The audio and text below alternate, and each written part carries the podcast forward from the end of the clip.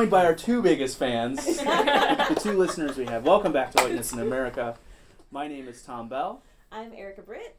and we're here with episode ten. Uh, we have um, Erica and I were talking, and we, you know, we had a little bit of a break before uh, between this this this episode and our previous episode, which was a live recording, just because life happens here in the academy, and we tend to lose time between November and December.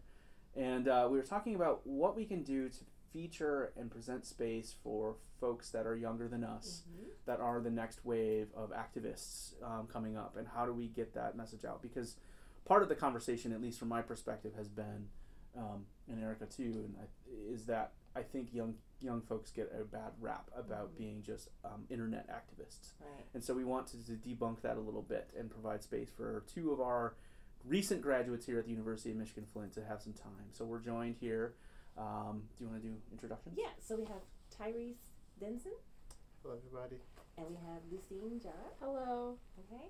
And like as Tom said, like this whole understanding of young activists, I think is totally off because most of the young activists I know are people who I want to be when I grow up, right? and when I see the work that you guys have done on our campus and in the community, um, I'm really inspired by what you do, and this is just kind of our chance to like, you know, like for me to like fangirl first of all, like just really kind of be in your presence, and also get your sense of, you know, what is the work that you do and what impact do you think you're having, and then what what are some gaps you know in our our campus society our local society like what are things that need um, fixing And obviously bring voice to um, your current work with the One U campaign and provide space if you'd like to talk about that too. I have my button probably displayed on my bag at all Love to times. see it. Um, So, because I don't put on a jacket because I take my jacket off often, so my, my bag goes everywhere. But yeah, I think what you all are starting with that and, and the work that you put into that is, I think, really um, important and, and really great. And so, giving space for that too. So, tell us a little bit about yourself. Yeah. Tyrese, you want to go first? Yeah, I guess I can start. Uh, so yeah, I graduated from uh, U of M Flint back here uh, in April of 2019. I was a political science major. Um, eventually, the plan is for me to go to law school. Uh, recently, last year, I ended up uh, picking up a job with the Lecturers Union, so I'm now an organizer for them. So I do a lot of work around the One U campaign and just uh, getting us prepared for bargaining um, and things like that. I am from the Flint area. I was born in Flint. Um, when I was in elementary school, I moved out to Burton and graduated from Atherton High School. And I think growing up in Burton gave me like an interesting mix. Like I was in this middle class suburb, but then I was also still extremely connected to the city of Flint because I have so much family living in the city. Um, so seeing a lot of the struggles that they've kind of gone through and had to deal with, um, I definitely wasn't blind to that. Um, so I think that's inspired a lot of uh, the things that have like interested me um, in my work, and uh, it, it motivates me to really like try to empower those people that don't necessarily feel empowered um, just through their life circumstances. Awesome. That liberatory practice. that's right yeah Yeah, hi. Uh, so I'm Lucine. I'm from Grand Blanc, uh, and I recently graduated from U of M Flint with a bachelor's in political science. Um, during my freshman year here, I actually started my own organization called Cinema's Finest, uh, which was an organization um, dedicated to youth empowerment through the arts. Um, and I was president of that organization for four years until I handed down. Uh, when was it? April. Yeah. April, um, 2019. And uh, I kind I think that was probably the beginning of my organizing experience really with Cinema's Finest. It was the first time that I kind of had the opportunity to do a lot of outreach in the community um, and kind of create this space. Um, because originally it was just an idea that you know I love movies and I want to kind of create this opportunity for people to come together and watch movies with me and share my passion with everybody. Um, but then I realized that I think that there's an opportunity to do something bigger in this space, and that was to kind of talk about a variety of different social and political issues relevant to our time. Um, and that's what it kind of grew into. Um, and I'm really happy and proud to say that it's been a tremendous success. Um, I think we started off uh, my freshman year with about 10 consistent members, and I think we've grown now into about 25 to 30 members, um, which has been really, really, really great. So, yeah, and then uh, in 2018, I was fortunate enough to serve as a student body vice president, um, where I kind of got to explore a lot of these things a little bit more um, and expand my organizing experience. And it's actually where we started One University um, in the Flint campus. Um, and in that role, um, I think a major priority to me was to kind of restructure student government so that it became this hub for student advocacy on campus because I think that the, up until then there had been a lot of misconceptions about what student government really was and what it was capable of doing. Um, and so that became a huge priority for us, and we built our platform based on this um, variety of issues specifically related to civic engagement. Um, and yeah, and then uh, the One University campaign started in January, um, and that was an opportunity for us to kind of uh, push that cam- campaign forward in Flint, where it had uh, kind of been moving a little bit slow, slower than in uh, Dearborn and uh, Ann Arbor. Um, and uh, recently, we started the Flint chapter here, um, and it's been really, really, really successful. We've been doing a lot of outreach right now and trying to recruit members um, and getting people kind of to know a lot more, a little bit about what One U is, um, what the mission is, what our platform is. Um, yeah, and that's where we're at now. So, what is One U? Mm-hmm. Yeah, so One 'Cause U. We have listeners all over the world. So yeah, so we will. People will go back. For sure. Um, One U is a campaign that's uh, seeking to kind of pressure the University of Michigan to provide and allocate the funding and resources um, necessary to support the Flint and Dearborn campuses. Um, this is in response to the insufficient funding for programming that we receive here in Flint.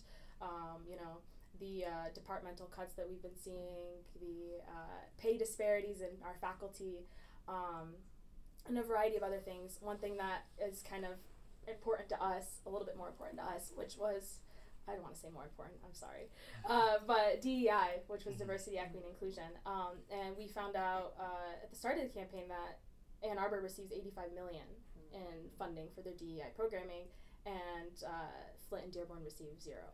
Um, and that that was particularly shocking to us because, um, you know, coming from a city like Flint and um, trying to figure out how it was possible for us to not be receiving any type of support for these issues that um, are disproportionately affecting students in Flint um, was just shocking to us. Um, and one thing that kind of came out of the regents meeting and what inspired our the proposal that we would come to write uh, later on was um, we just we felt like there was this urgency that we felt to address these issues that wasn't communicated to administrators um, and the regents on a higher level. Um, and that was something that was really, really um, frustrating to us and disheartening because we spent such a long time campaigning and advocating for these things and telling our stories. Um, and yet the responses we were getting were, it's not our problem, essentially. Yeah, and I think um, no, you're okay. I think Lucine used the word shocking, and I would say the lack of DEI funding on our campuses is shocking, but it's also just so disappointing. And I think people um, on campuses like in Flint and Dearborn, uh, we can kind of get stuck in a situation where we just feel like we're we're hopeless, and there's nothing that we can do to improve the student situations here. Um, because of our budgets, and yes, we are these individual campuses, but we're also all p- part of the University of Michigan.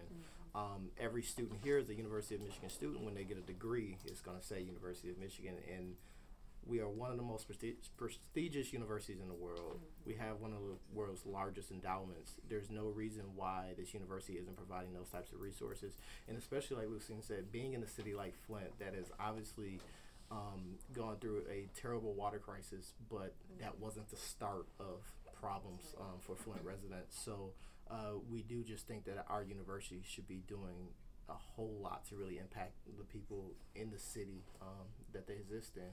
Um, we feel we have that duty and that obligation, and right now we're not necessarily fulfilling it. Well, it makes me think of like the amazing parallel between that. Like we're we're part of the University of Michigan, the world class institution, and yet clearly some of us are not getting supported. It makes me think of the United States, right? Greatest nation, so called greatest nation in the in the world, and yet we can see this inequality showing up in almost every corner of our country. And so, We just don't generate enough revenue.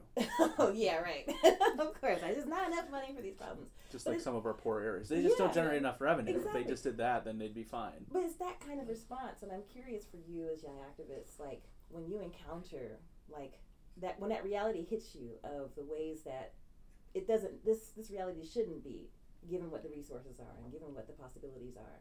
How do you move forward? Like what do you what do you do when you hit those that when you encounter like the people who are just not as um, adamant about it as you are, or who are just not even like it's not even they're not even aware, I guess, or maybe they don't care to be aware.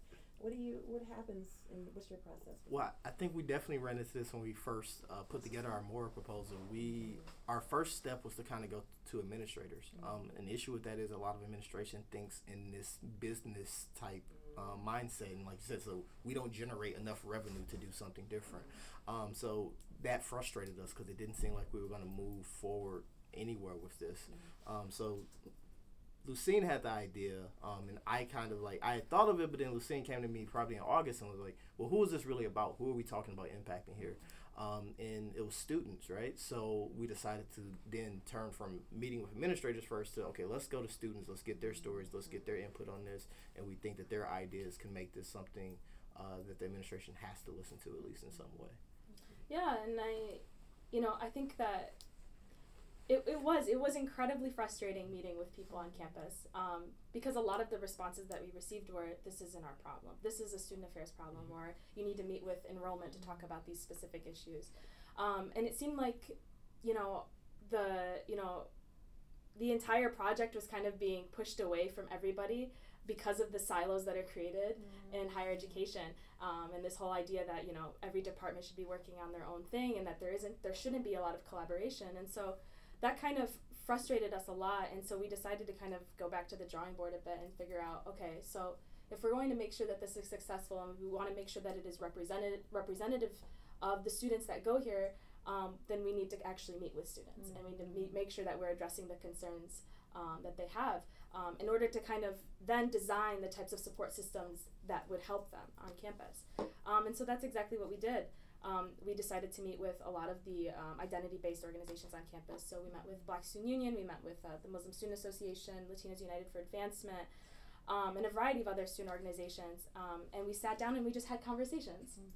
And we had conversations with them about, you know, what do what types of issues impact you on campus? Um, what types of support systems do you want to see? Um, and then we went back and we designed our proposal based on those conversations. and yeah, that was that was an incredibly empowering experience, and it kind of it actually I'm so sorry to cut you off. Uh, it kind of got me to think about a lot of the organizing experience that I had in the past because um, in this process, shared vision was super super important to us, and we really wanted to make sure that you know we were actually we were coming to people with our idea, but we were having we were having them be a part of the vision, right? And we were having them um, put their ideas into what was ultimately going to become this proposal. Um, and so that it wasn't just something Tyrese and I were working on. It was something that we had we had a collective vision about, um, and that was vitally important to the process of creating the um, proposal. Yeah, absolutely. Which we should probably name by now. Sorry. Yeah, we should. But I think that that's. I mean, We'll that's just call the proposal. The proposal. Yeah. Which was a terrible movie um, anyway, sorry. no, I, I think that that's how I view organizing in general. Um, as a union organizer, most of my conversations start with, "What do you want, or where do you want to go? Where do I think we could go, and then how can I help you get there with me? You know, how can we go there together?" Um, so I think that was an important part of when we were working on this. Uh, strategic plan to recruit and empower uh, students from underrepresented backgrounds. Kind of a And long you title. presented at this. You presented in Ca- at uh, in uh, Kalamazoo, right? Yeah. Yes, we did. we Yeah, had the recently, opportunity yeah. to present there. Yes. Yep, back in November, October. Yeah. Mhm. Um, and yeah, I think so. It's it's just about a lot of those conversations started with what do you what are you currently able to do here at this university, and what more could you get from the university to help you um, better empower the students that you are trying to help support and represent on this campus. It's interesting that you bring this up about going to the different organizations and doing this work. And, and so I was Friday. I was at a, um, another university doing a workshop with some uh, leaders on campus about whiteness. And um, at the end of the day, we started talking about how do we center. How do they? How do you center voices? How do you center that experience of minoritized students on campus, right? And so, um, and I was looking around the room, and in this room there are 13 white faces staring back at me and two people of color on this leadership team. And one of the things that we didn't talk about because um, we will probably end up working with them in the future on stuff, and, and we were doing their own kind of self work that day, um, was the need to find um, process for creating space for those voices that aren't there to be there. Because um, when you switch paradigms and you actually start centering the experience of either students, faculty, or staff that have minoritized identities, I, as a white guy, can't do that. Even if you and I have these really great conversations, I can't go and be like, I know what the Black Student Union wants, or I know what the Muslim student, right? Because the voices aren't actually at the table having that dialogue, right? And so we at the institution develop these committees, and these committees are supposed to be representative, mm-hmm. but they're not because when you look around this, the room, they're still representing the dominant narrative hegemonic framework, even if the faces don't represent right. that. And so it's difficult to have that. So I think what you're doing is super important. It's just finding ways to get what you've done in the space so that way you also can be heard and the voices that you're bringing together can be heard to, to make that change. Because when I met with the two of you back in July or June, it was the end of, you had just graduated, I think, Mhm. so maybe it was May. Um, I was really inspired by what you were doing, and you know, I wish the things that we had talked about panned out, but because of budget issues, we lost the staff person that was going to be doing the work in the field, in the community, and so those things just didn't happen. And so, um, but that's on me, right? So, I think my hope is is that, that you will find ways to infiltrate and get your message, if you can't be there, into the hands that of people that can. Okay, these are the allies that we have on this work. These are the accomplices, if you will, in, in doing this work better. So. Yeah, and I, I sorry, I will add that you know since we're on this podcast, I just Yeah. want to give a shout out to you know both of you and the numerous faculty members that were extremely supportive of this proposal because we were not getting it from the administrative level. We were not getting it from vice chancellors or the chancellor himself. Like we were hearing, oh yeah, this is great, this looks great, and then no contact afterwards. Um, no, no interest in actually going through the proposal and reading it and offering feedback. Um, and then there was several times that we were asked to sit. We asked to sit on the uh, the strategic plan for enrollment right now. Yeah, Is that what it is? Yeah. Um, and we weren't. Re- nobody reached out to us. Um, and I think now they have a couple students Mhm. um, uh, sitting on the committee, which is great. Uh, but for a very, very long time, you know, when we were when we were when we were first collecting the data for the proposal, um, nobody wanted to give us anything. Um, and I know that in general, educational data is really, really hard to find. Um, but what we ended up doing was we ended up reaching out to community-based organizations and asking, "Do you have some data for us?" And one specifically that we looked at was Focus on Flint, which was the report that came out of the Mott Foundation, um, where they think they surveyed. Um, I'm not sure what the number was. Yeah, they went through a long process. I'm not sure Yeah. exactly what their survey process looked like. For Yeah, but they went through and they rated um, different things. Uh, sp- specifically, the one we looked at was education. Um, and then we actually reached out to one of the representatives and asked them if they could help us navigate the Michigan Data website. And that's actually how we ended up getting all of this data that we now presented in the report. Um, and we cross referenced it with a lot of the data that we re- finally received um, from U of M Flint. Um, and this is where we kind of figured out that, you know, this 13% that we're reporting for first gen students, that's not right. That's a significant undercount. Um, and then we went through and we explored that a little bit more and realized that that number is probably closer to 27, 30%. Um, Yes, I agree with you. Oh, Well, I was thinking also like I've I've seen your faces quite a bit on campus and like taking the charge and, and taking the lead, and I've seen and there's like cycles on our campus where students are very active and very visible and, and making certain um, claims and demands for um, what would make our campus better, and then I've also seen lulls. And I'm curious, what's your sense of the student body? Like, where, what's the mindset of our students in terms of their willingness to stand up the way that you're standing up, or their ways, their willingness to engage, and what may be something that helps them engage, or what are some things that are getting in their way? So I think with I think there's always the opportunity there to find those student le- leaders, and I think that when we talk about like mentoring um, and making those different connections, that's why that's so important. Um, because it can be hard at times. You can feel like you're the only one doing that. Um, but I think even having one other person in the room with you that's fighting for the same things can make you feel so much more confident. It can keep you motivated. Um, and I think it's a struggle with student leaders because we are only here for a short period of time and, and things at the university move so slow. Um, so it is that was one of the things that we talked about is how does this plan become sustainable? We're going to be leaving in a relatively short amount of time. And administrators like to wait students out. Yeah, absolutely, absolutely. And that was even one of the reasons why we went to student groups is that we're hoping that um, if they these things get embedded within these student groups. That's why with the One University campaign, we've created these student orgs on campus. Um, there can be a continuous sense of student leaders that are pushing these ideas, and they don't just fall apart after certain students graduate. I mean, you really you really have to do the groundwork. I would say. I think that it's it's really really important. It goes back to my whole you know philosophy on you know shared vision and shared vision practices um, in these spaces, um, and I think that um, for me, what makes you know what makes one university unique, what makes you know I'm gonna give my org a shout out to Cinema's Finest unique, and what makes you know all of these things, all of these organizations, active organizations on campus unique is that you can't do it alone, Mhm. right? You can't do this work alone, and I think that when you come in with that type of message and um, you really bring people together and you give them the opportunity to talk about their experiences, um, I think I think it works, and I think most of the time you find that people are really willing to engage with you, um, especially when you're um, reaching out to them in a very intentional way, and it's not just. Um, here's an opportunity for you to speak now and then never again, right? It's an opportunity. It's like every step of the way you are going to be a part of this process, right? Um, we're not just going to hear you at this level. We're going to hear you at every single level. Um, and I think that that was really, really important when it came to uh, putting together the proposal and doing a lot of the um, advocacy work for One University was making sure that people felt heard and making sure people had the opportunity to share their stories every step of the way. So what's the next step for your proposal?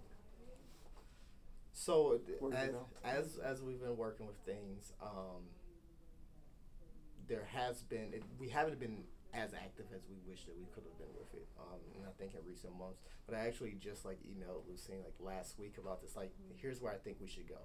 Um, and I and I also think in work like this, it can be easy to get discouraged and you feel like you're not reaching your goals as quickly as you would like.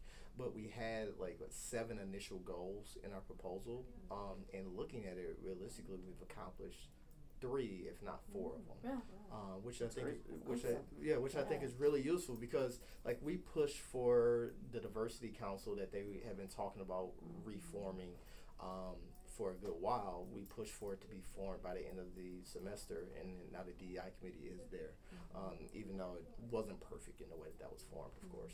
Um, so our next step, I, so the, say on that. the, the next step for us, I think, is the bigger item in our proposal is the creation of that multicultural um, outreach ambassador program. I think that that's the piece of that that really has the chance to change the university from something that, uh, like I say, the University of Michigan Flint right now, we pride ourselves on being a pillar that helps stabilize the Flint community.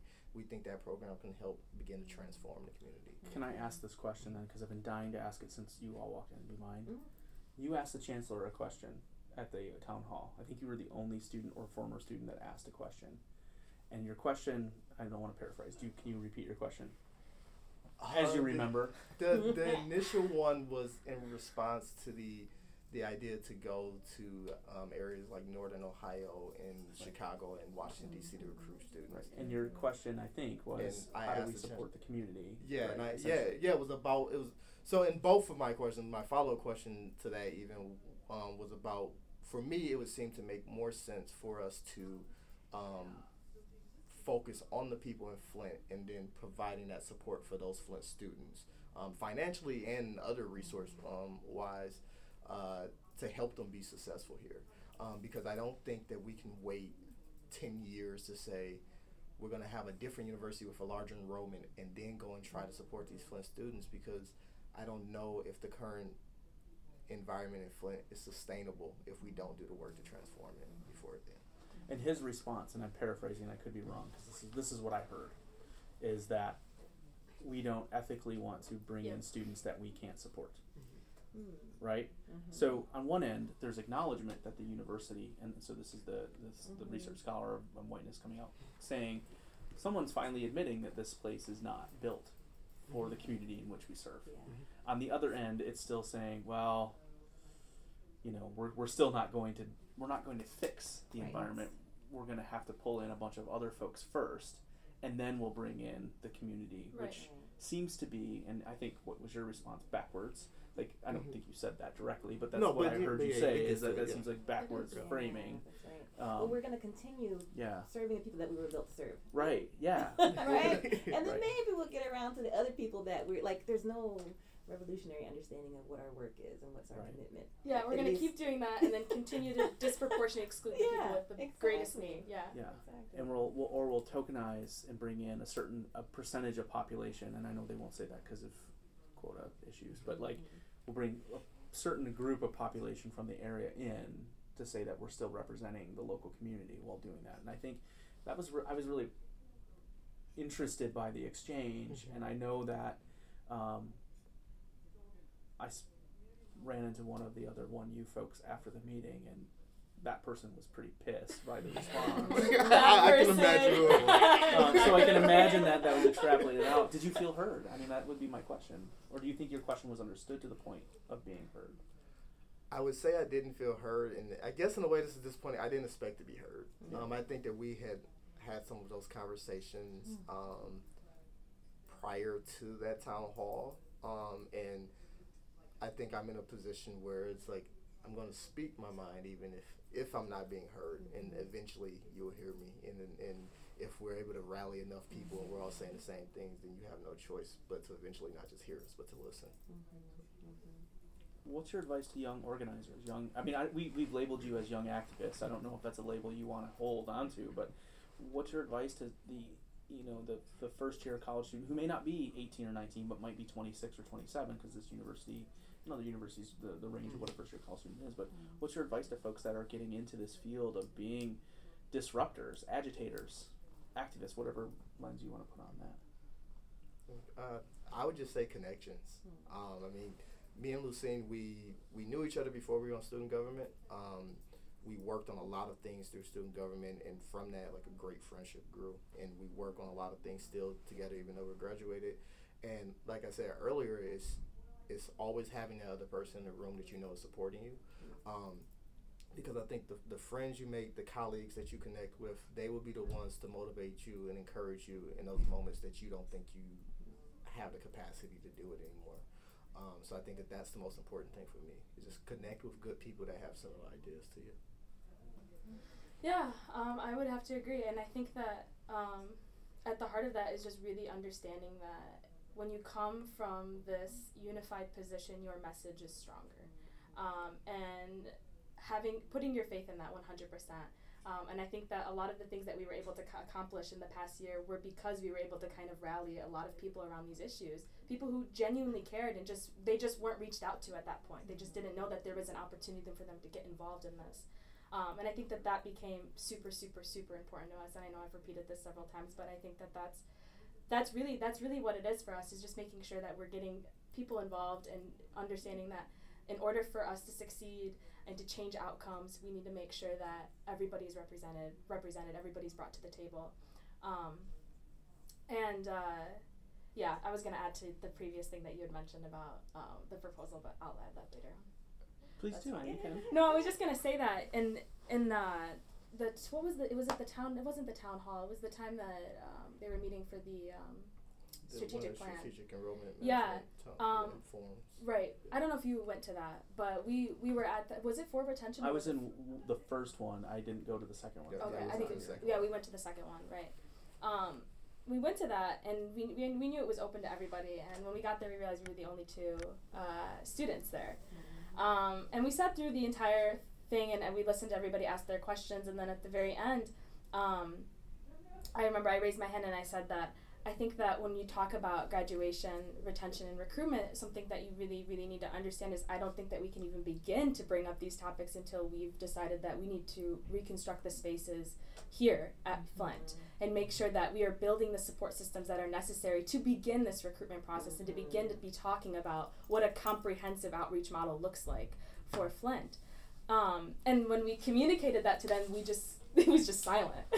it was just silence in the room, um, and it was it was kind of it was frustrating. Once again, it was incredibly frustrating because it was like it, it seems like this is something that you would you would need to think about um, when we when we think about questions of what enrollment really means, what recruitment really means, what retention really means, um, and it seems that uh, people are more interested in kind of creating these standalone programs, these adding these different policies, and just kind of moving on with their day, and not really understanding that this process needs to be very intentional, um, and that that was just something I wanted to add. No, yeah, and just in inclusive, and I think you talked about like even with our proposal or with Cinema's Finest, some of our work on One U is just making um, that a constantly just like having that relationship be concurrent and happening at the same time because I think with a lot of university committees and things, it's like okay, the administrators and the staff we're going to create these committees. We're going to decide what they're going to look like. This was the issue we had with the DEI committee.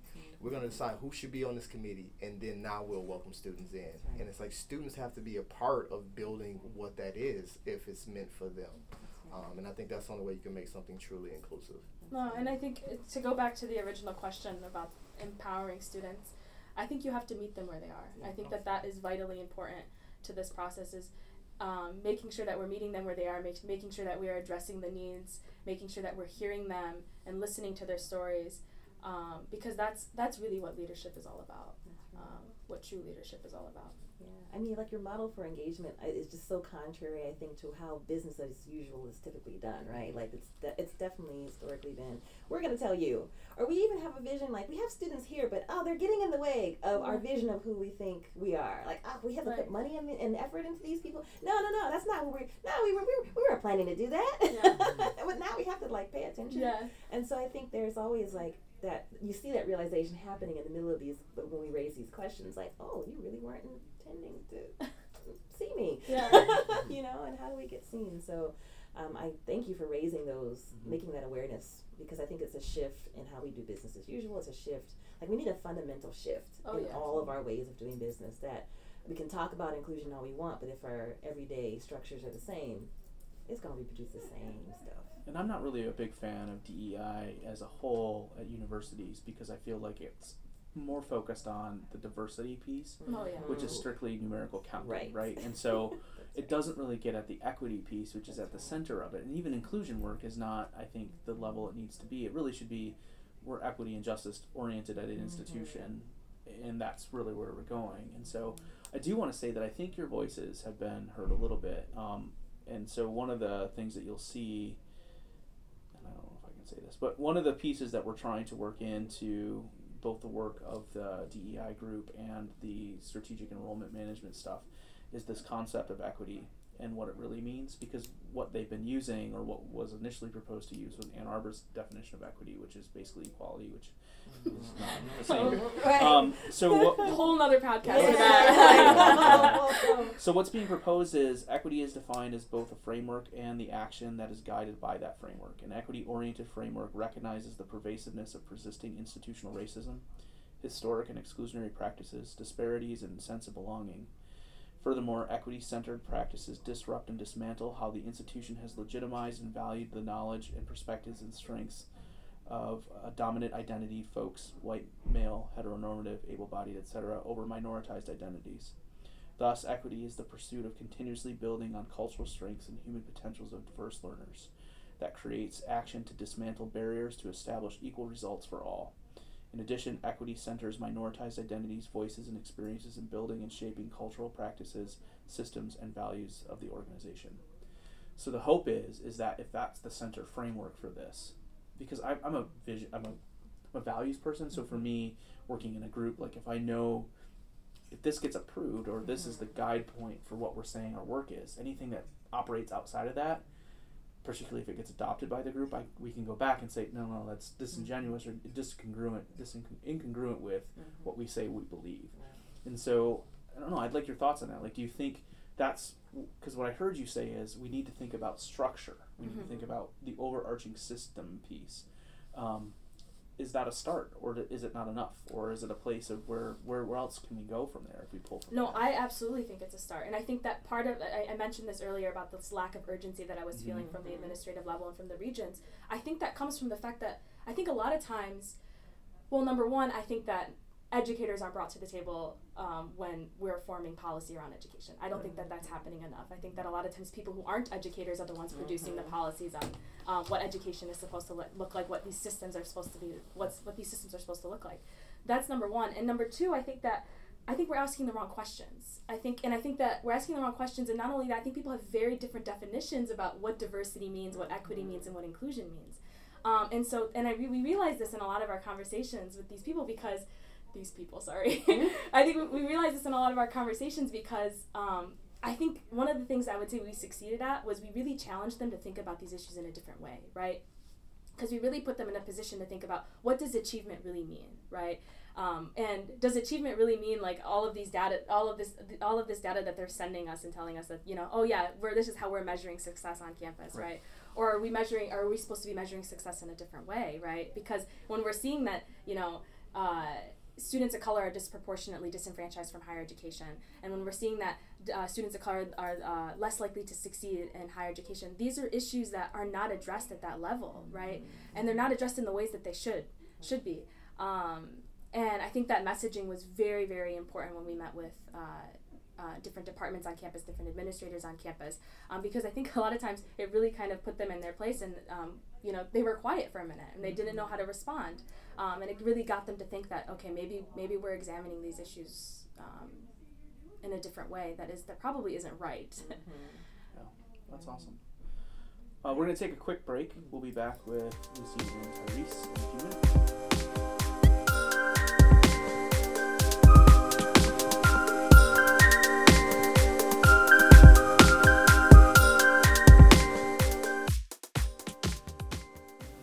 Hi there, this is Tom. Uh, as you heard at the beginning of this episode, this is our 10th episode of the Whiteness in America podcast.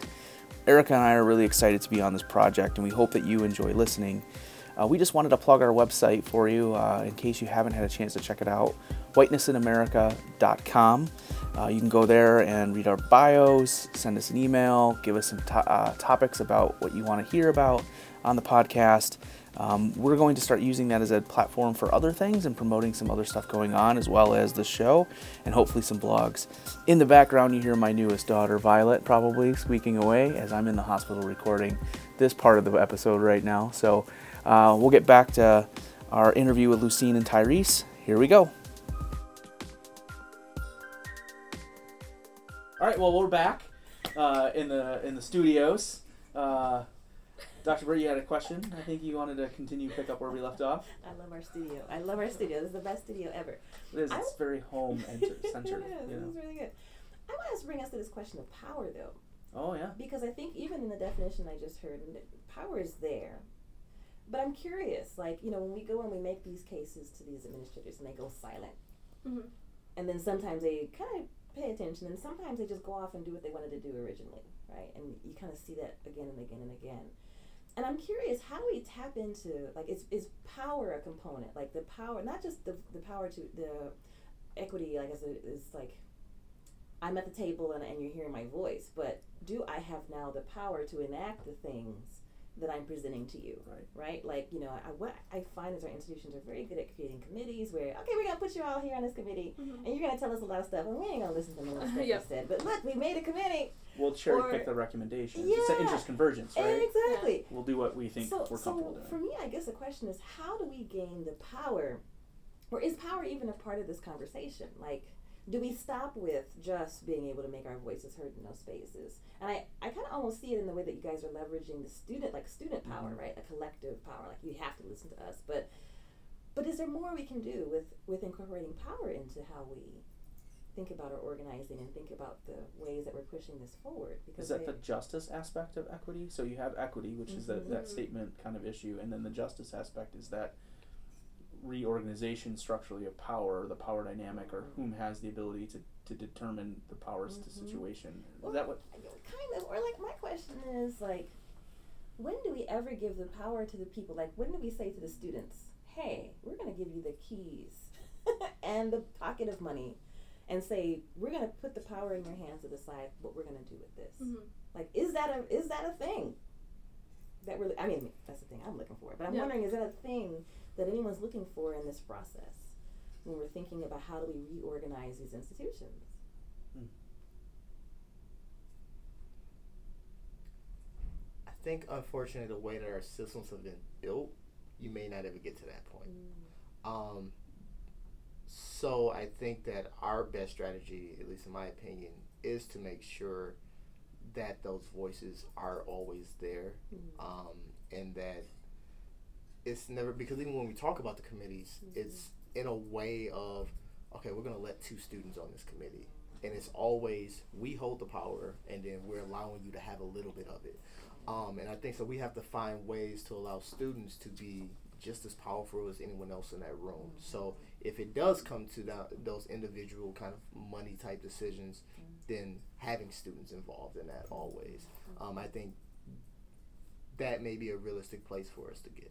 Because you know I'm always in, I'm always in the utopia. I'm like, listen, No, yeah, let's do this. Come on, yeah, let's but I, do I this. think let's there's make also it. fear on, on an administrative perspective, right? So I can I can speak to this a little bit, being someone of an administrator in my position. Like, there's fear in losing that control. I mean, that's what it's about, right? So me giving and and um, I'll just speak on a personal level. I was hired to do X things, Mhm. right? And then if I dug, if I one first of all, me having just say if I give up my power, it's like not you taking it, which was really what it ought to be, right? Because it's or a shared communal understanding of that.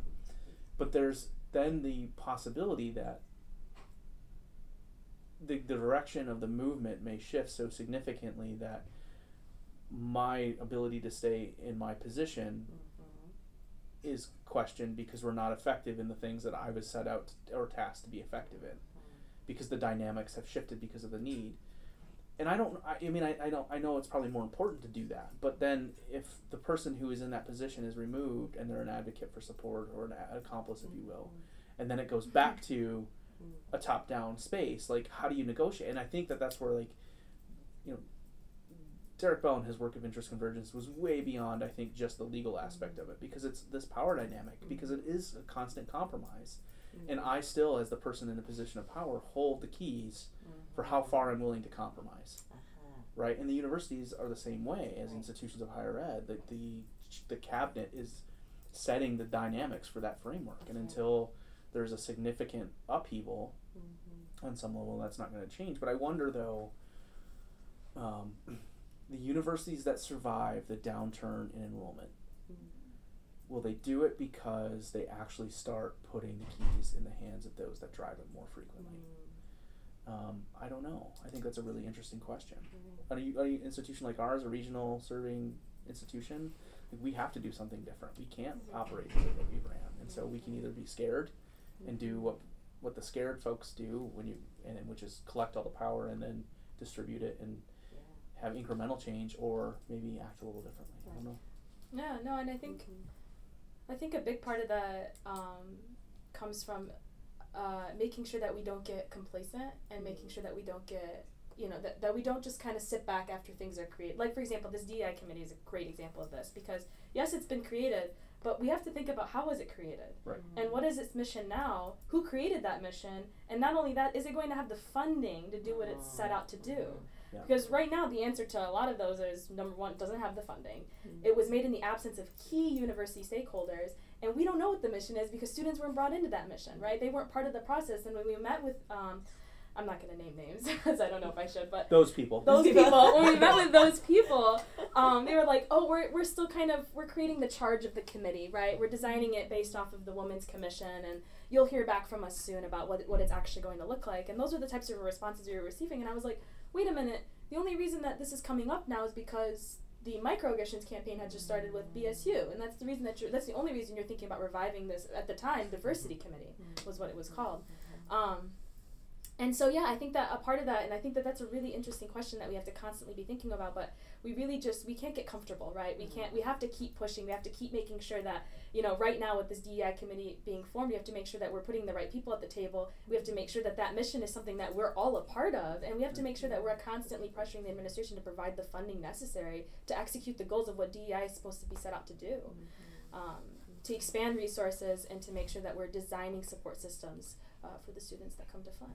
And I think that's a really interesting question too. As I mean, the two of you will continue on with your careers, and I'm assuming eventually be leaders of organizations, right, or lead things. And so, as you get m- more and more mm, power as a leader of an organization, how does that then reflect your current framework of of um, activism and and um, the way that you build coalitions?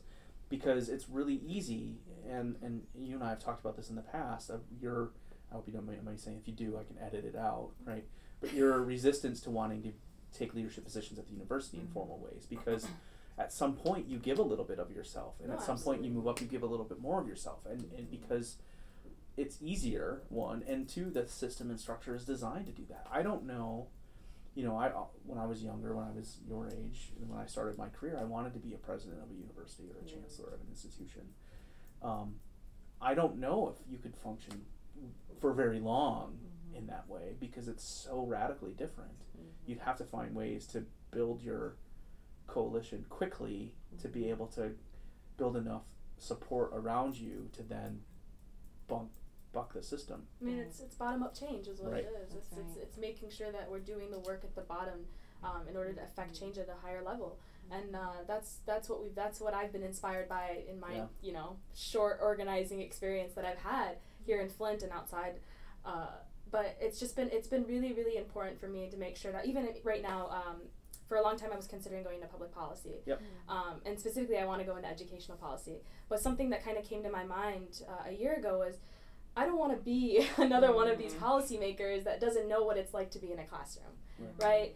Um, and I kind of kind of shifted gears a little bit, and I actually decided to apply um, to the MSW program at Michigan um, because I wanted to kind of get that experience, get that community experience, um, and really kind of understand what it's like to be in the classroom. What are these different dynamics that we need to explore first in order to kind of go into educational policy, produce policy that will actually create intentional change in education, um, that will restructure these systems that we want to see changed.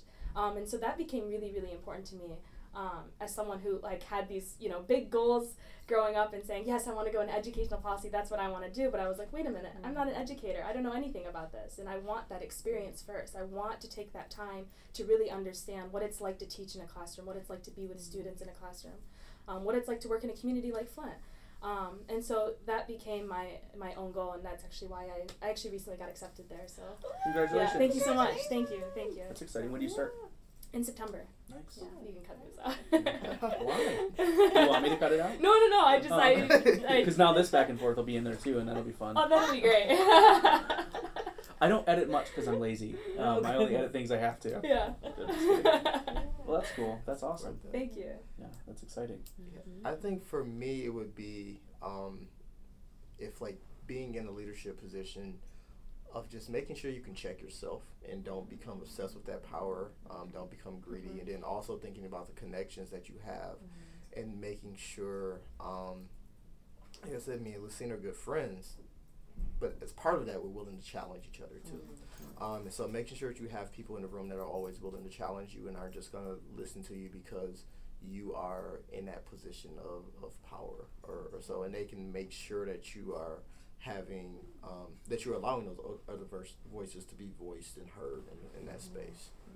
And I think it's also finding the organization that's willing to to be ready for that type of leadership because you know I I don't know if you've ever interviewed for jobs like this or, or that where you've had questions like what is your vision for this Mhm. and my response to that when I interview for jobs is well it's not just up to me to make a vision mm-hmm. right what do you, and I'll turn it back particularly depending on the group if it's a group of so um, if it's a group of students or a group of faculty it's what what do you want our vision to be Mhm. this is our current status these are some ideas I have but I'm one person. I can collectively bring us together, and that's my role, right, Mhm. as a leader.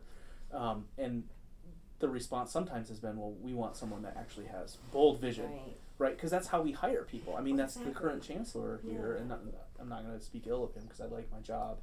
Um, but I'm assuming he was hired because he had a bold vision Right. for what he saw for this university, and it seems based on the way that he operates, Mhm. there's not much that's going to get in the way of that vision.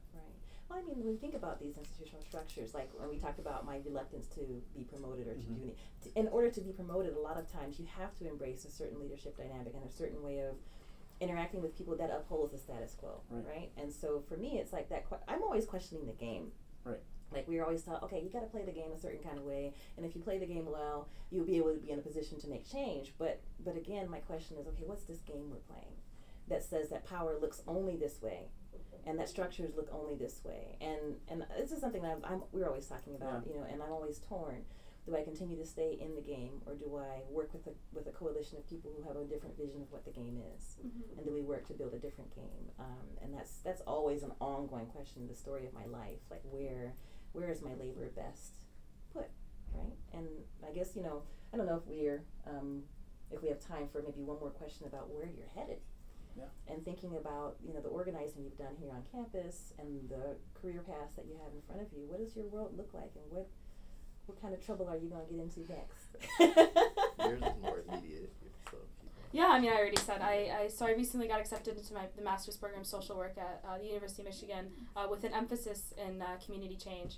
Um, so I'm really really excited about that, um, and to hopefully continue doing the kind of work that I'm already really doing now. Um, and I'm also right now uh, currently employed at the Arab American Heritage Council, um, and I do uh, marketing and outreach. I'm the marketing and outreach coordinator for them, um, and I'm doing a lot of census work for the 2020 Wow. census. Um, so I've been going out into the community and really specifically for the Arab American community um, because they've historically been undercounted by the census. Um, and just doing a lot of outreach to them and telling them, you know, hey, you should fill out the census, it's important, um, and kind of uh, really talking about a lot of the misconceptions that people have about what the census is. Um, and yeah, so that's kind of where I'm headed right now. Um, Are you a West Wing? Either of you West Wing fans? You ever watch the show The West Wing? I watched it in high school when my teachers would make us watch it, but I never really So there's an episode called Mr. Willis of Ohio where they talk about the census and the historical framing of the census, and there's a proposal to change the census, and it's really interesting because it it um, it kind of talks about the the racial implications of Mhm. census when you go to representative sample sampling versus non-representative sampling, which is what the census fights Mhm. against is non-representative sampling, even though they use representative Yeah. sampling, right? So yeah, it's really fascinating. So anyway, sorry. No, yeah, um, yeah. So for me, uh, right now, I'm an organizer for the lecturers union on campus. Um, I'm primarily in Flint, so uh, a lot of the work I'm doing with One U and just in Flint in general will definitely continue. Um, I'm gonna at least stick around there until uh, we get through bargaining next year for the next contract. Um, and then after that, the plan is to go to law school, um, and eventually they, there may be a turn towards politics. Um, but whatever I'm doing, I just want to make sure it's meaningful and that I can impact people. Um, that's pretty much it. I think before we end today, we should probably get to, uh, as Erica called it earlier, nonsense in the news. Apparently, Kansas City is no longer part of Missouri. Um, so, sorry, Missouri, you've just lost representation and Mhm. voices and all sorts of things. Um, uh, but, anyways, a couple things came out last week. One, um, the U.S. court have ruled that the, there was a dreadlock ban, um, and that has been, been found legal during a hiring process. And what they found is that race neutral grooming policies are not considered discriminatory practice because hairstyles, while culturally associated with race, are not immutable physical characteristics. And that is the legal finding. So I wanted to bring that up today for discussion. Erica and I have talked a lot about the concept of professionalism and uh, what they do to maintain and uphold white supremacy in practice and work. Um, but this is just another thing of, um, in my opinion, of race neutrality upholding um, and color neutrality upholding whiteness in, in structure. Yeah, like how can you even say that this is race neutral? Like I mean, like anyone who's ever had to like modify themselves in any kind of way to move into public spaces. Like for me, um, you know, when I was in the job market, I straightened my hair for a bit because it was just like, oh, I wonder, you know, how will people receive me, right? And that's clearly all the message that I've gotten my entire life is that straightened, relaxed hair is more professional. And that's when people actually said, oh, you look so professional. Oh, you look so nice. Like it was like people were excited about that. And it's not race neutral, right? It's professional, but it's professional for how I, as a, as a black woman, have to tame my body Right. in order to fit in, right? And there's so many other ways I have to tame myself. Right. I have to hide my dialect. I got to hide my language. I got to hide all kind of elements of myself, and so Just to get through the day. just to get through the day or to get through the door, Right, yeah. right? And again, it, it's kind of coming back to that question we had earlier about how do you move up in a system. Um, many ways, for me to move up the system, I have to lose so many dimensions of my ethnic and cultural identity to be seen as professional or to be seen as an effective leader. That it's like, is it is it worth that thing that I give up? And and is it worth it for me to say to someone coming after me, this is what you have to do in order to move up? And so that's always a, um, a question I have. So this kind of just Yeah. brings up an, a long-standing irritation of mine. and I, I'm always caught when because you know we talk a lot about I work with various administrators in education and it's always interesting to me when we get calls or we get an email saying oh X student is not being not demonstrating professionalism Mm. or not dressed professionally. And um, my radar always goes up okay so who's setting the dynamics for what professional is? What are they excluding? What are they including? How does that impact like all these sorts of things. And, and so it really is it's it's it's generally very coded. Mhm. it's coded language for they're not fitting the framework of, of, of how we see the expectation of professionalism, which is generally dominated by a white cultural lens, which is really interesting. I don't know if either of you have ever ran into that or experienced or been able to name that or have reactions to this. Oh yeah, I think I mean just like touching on kind of with uh, what Erica said, like there's a lot of spaces where I will go in the room and I'm the only black person there, you know, and you do feel like you have to, I guess, sacrifice part of yourself or make sure like this part doesn't shine through. It's always a question of how black can I be in this Mm. moment, you know, or I have to be this specific type of black person, and it can be exhausting. Um, and even so, I think that if you haven't had that experience in life, then something like a lot of people might say, well, why doesn't he just cut his dreadlocks? But it's like that's a part of who that person is. That's a part of what has become their identity, um, and you're asking them to constantly sacrifice themselves. Um, and it's and it's already frustrating. We live in a in a society that you know, it says a black man. If I'm if I was to get upset about something in a meeting, right, I have to really be conscious of, of how angry am I in this moment, right? Um, of I have to kind of come out and be happier and be or and I need to be cool in a sense because black people are supposed to be cool, but then I can't be too cool because Right. then that's gonna lead to that unprofessional thing. Um, and it's definitely it's an exhausting uh, process, definitely. I have I have mastered the happy face. Mhm. I have mastered going into class and being the cheerful teacher. I'm Mhm. always so cheerful. I go into meetings, hey, like that's my life. And people don't realize that when I go home how exhausted I am because it's a, it's literally a performance throughout the whole day. And if I show any hint of frustration, um, I had colleagues say, "You're angry, Erica," and it was true. I'm angry, but I'm like, "Oh no, I've been hiding that. I'm not supposed to show you I'm angry because that's going to lead to a whole lot of other." Mhm. Yeah, at some point you just want to say like, yes, I'm angry. So what? Like you've been angry here too, That's you know, and That's right. Yeah. definitely frustrating. And I think it's interesting. I mean, we've talked a lot about when we talked about leadership extension, like how much do you lose of yourself as you Mhm. kind of do that, and it's the same kind of thing of after doing that for so long, how much do you lose of who you actually are, and now you're just, I mean, you've been totally colonized in this frame, right? And so it's it's really um, problematic and harmful for right. yeah. I mean, in my mind, I'm again. My my dilemma always is coming back to, what's my contribution to the next generation, right? And in the power that I have, can I create spaces where more and more they can go through them and not become colonized? Right. And I'm losing patience with, you know, I think my generation before me was saying, well, you got to be colonized in order to make headway for us, right? And I'm like, you know what? Maybe not Yeah. maybe my job is to create that decolonized space so that if I can, you know, ethically usher in that next generation, that's a space where they can be who they are.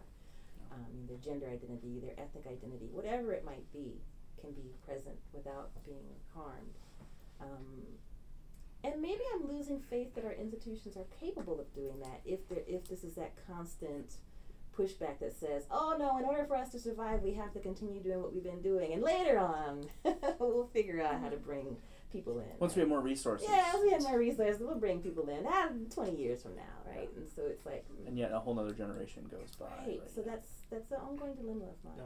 And I think it definitely puts you in a tough position because Mhm. if you are that only um, black person or any other minority in the room, it's okay. If I attempt to reform this space and I get rejected, Right. And now I'm not in the room anymore, That's right. have we lost that hope completely? That's right. Um, and I think that's really that's a difficult Right. situation for people to be in. Mhm. And then it becomes your fault. Yeah. Oh, because you were too much. Mhm. Now look at you've ruined it. You're not in the room anymore. Like that's that's the that's the balance, right? That we're always having to, because you carry the weight of the whole world when it, the institutions create this kind of dynamic for you, right? And so it's just like you know what, hmm.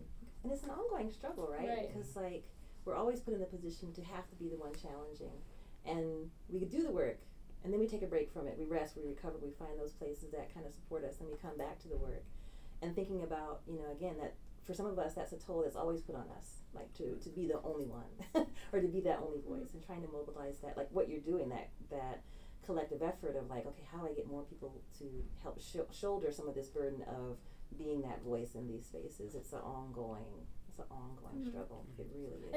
Thank you both for taking the time to talk with us today. It's been really an honor to have you both joining us in the in the studio for this conversation. Um, you know, part of the reason I got into and I wanted to work in higher ed was to um, work with students. And even though my position is somewhat not as connected with students as it could be, um, when I met the two of you, I felt very inspired, and and it was reminding. It reminded me and somewhat lit a fire in my work to recenter and rethink, and, and kind of was a good reminder. But you know, I'm I'm very, I have a lot of optimism for the future. If you are the, you two are the, what our our current generation of graduates are now.